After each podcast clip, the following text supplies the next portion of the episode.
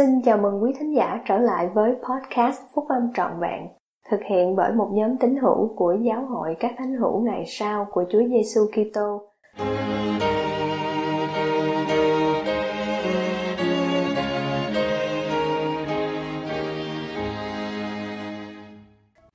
Nhận ra, ghi nhớ và cảm tạ bài của Chủ tịch Henry B. Aaron, đệ nhất cố vấn trong đệ nhất chủ tịch đoàn được đăng trong tạp chí Leona tháng 8 năm 2013.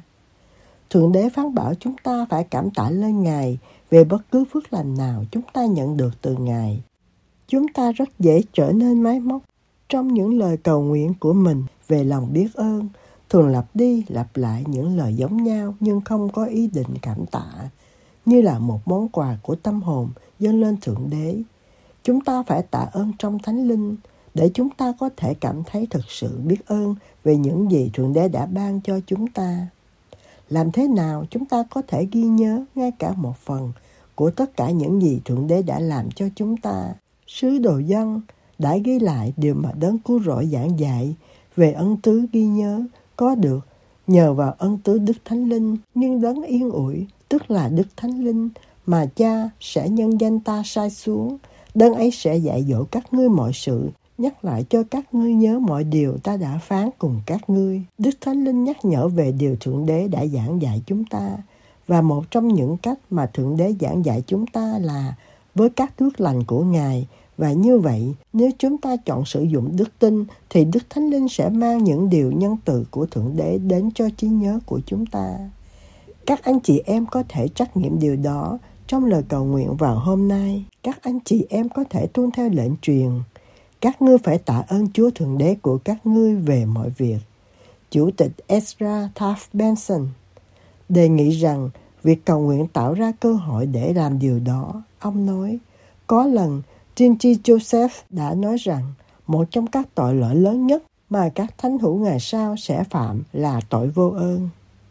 Tôi cho rằng hầu hết chúng ta đã không nghĩ về điều đó là một tội lỗi lớn trong lời cầu nguyện và lời khẩn cầu của mình lên Chúa, chúng ta có khuynh hướng lớn để cầu xin thêm các phước lành. Nhưng đôi khi, trong những lời cầu nguyện của mình, tôi cảm thấy chúng ta cần phải dành nhiều thời giờ hơn để bày tỏ lòng biết ơn và cảm tạ đối với các phước lành đã nhận được. Chúng ta đã vui hưởng rất nhiều các phước lành. Các anh chị em đã có thể có được một kinh nghiệm như vậy với ân tứ Đức Thánh Linh ngày nay. Các anh chị em có thể bắt đầu một lời cầu nguyện riêng bằng lời tạ ơn. Các anh chị em có thể bắt đầu đếm các phước lành của mình và rồi ngừng lại một lát. Nếu sử dụng đức tin với ân tứ Đức Thánh Linh, các anh chị em sẽ thấy rằng việc nhớ lại các phước lành khác sẽ tuôn trào vào tâm trí của các anh chị em. Nếu các anh chị em bắt đầu bày tỏ lòng biết ơn về mỗi một phước lành đó, thì lời cầu nguyện của các anh chị em có thể lâu hơn bình thường một chút việc ghi nhớ và lòng biết ơn sẽ đến.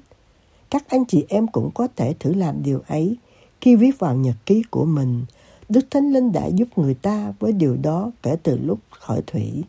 Các anh chị em nhớ rằng sách môi xe đã nói và một cuốn sách ghi nhớ được lưu giữ, trong đó ghi chép bằng ngôn ngữ của Adam vì tất cả những ai biết cầu khẩn đến Thượng Đế đều được ban cho khả năng để viết bởi tinh thần cảm ứng.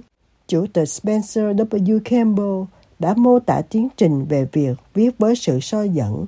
Những người lưu giữ một quyển sách ghi nhớ thì thường nhớ đến Chúa trong cuộc sống hàng ngày của họ. Nhật ký là một cách để đếm các phước lành của chúng ta và để lưu lại một câu chuyện về các phước lành này cho con cáo của chúng ta. Khi bắt đầu viết, các anh chị em có thể tự hỏi Thượng Đế đã ban phước cho tôi và những người tôi yêu thương ngày nay như thế nào. Nếu làm điều đó đủ thường xuyên và với đức tin, thì các anh chị em sẽ thấy rằng mình đang ghi nhớ các phước lành. Và đôi khi, các anh chị em sẽ có những ân tứ được mang đến cho tâm trí mình mà đã không nhận thấy trong ngày nhưng chính lúc ấy các anh chị em mới biết đó là ảnh hưởng của thượng đế trong cuộc sống của mình tôi cầu nguyện rằng chúng ta có thể liên tục cố gắng trong đức tin để nhận ra, ghi nhớ và cảm tạ về điều cha thiên thượng và đấng cứu rỗi của chúng ta đã và đang làm để mở con đường trở về với hai ngài.